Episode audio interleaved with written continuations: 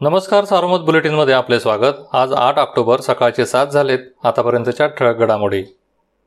माजी केंद्रीय मंत्री पद्मभूषण स्वर्गीय बाळासाहेब विखे पाटील यांच्या देह वेचावा कारणे या आत्मचरित्राचे प्रकाशन पंतप्रधान नरेंद्र मोदी यांच्या हस्ते व्हर्च्युअल पद्धतीने होणार आहे. मंगळवार दिनांक तेरा ऑक्टोबर रोजी हा सोहळा होणार असल्याची माहिती माजी मंत्री आमदार राधाकृष्ण विखे पाटील यांनी दिली. प्रवरा ग्रामीण शिक्षण संस्थेचा नामकरण सोहळाही यावेळी होणार असल्याचे त्यांनी सांगितले. गेल्या काही दिवसांपासून कमी झालेला करोनाचा प्रसार बुधवारी अचानक वाढला. दिवसभरात तब्बल एक हजार अडोतीस बाधित सापडले. आरोग्य कर्मचाऱ्यांनी कालपासून अहवाल बंद आंदोलन मागे घेऊन काम सुरू केले.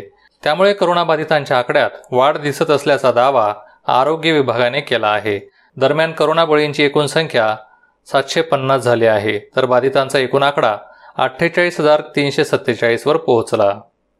सहकारी साखर कारखान्यांना राज्य शासनामार्फत शासन हमी देण्याबाबतच्या प्रस्तावांच्या अनुषंगाने मंत्रिमंडळात शिफारस करण्यासाठी गठीत करण्यात आलेल्या मंत्रिमंडळ उपसमितीच्या रचनेत सुधारणा करण्यात आली आहे. या नव्या समितीमध्ये सदस्य म्हणून राज्याचे मृद व जलसंधारण मंत्री शंकरराव गडाख यांचा समावेश करण्यात आला आहे.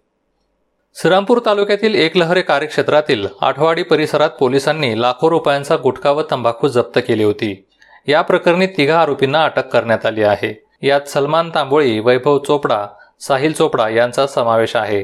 काल त्यांना न्यायालयात हजर केले असता तीन दिवस पोलीस कोठडी सुनावण्यात आली आहे. जिल्ह्यातील पंधरा प्राथमिक शिक्षक प्रशिक्षित पदवीधर शिक्षकांना विस्तार अधिकारी पदावर पदोन्नती मिळाली आहे. याशिवाय एकाहत्तर शिक्षकांची मुख्याध्यापक पदी व नऊ शिक्षकांची केंद्रप्रमुख पदी पदोन्नती प्रक्रिया अंतिम टप्प्यात आहे. मान्यता मिळताच ही प्रक्रिया पूर्ण करण्यात येणार आहे.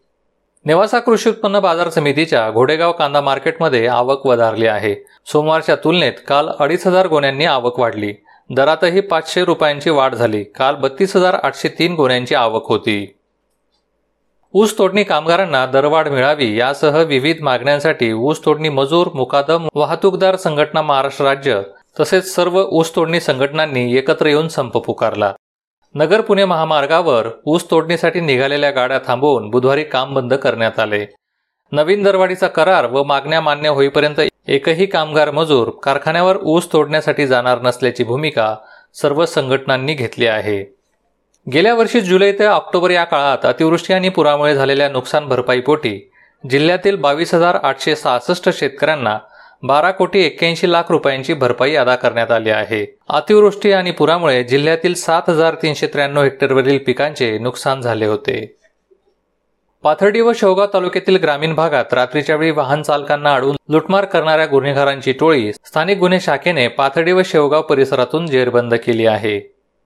या होत्या ठळक घडामोडी सविस्तर बातम्यांसाठी वाचत राहा दैनिक सारोमत किंवा भेट द्या देशदूत डॉट कॉम या संकेतस्थळाला. नमस्कार.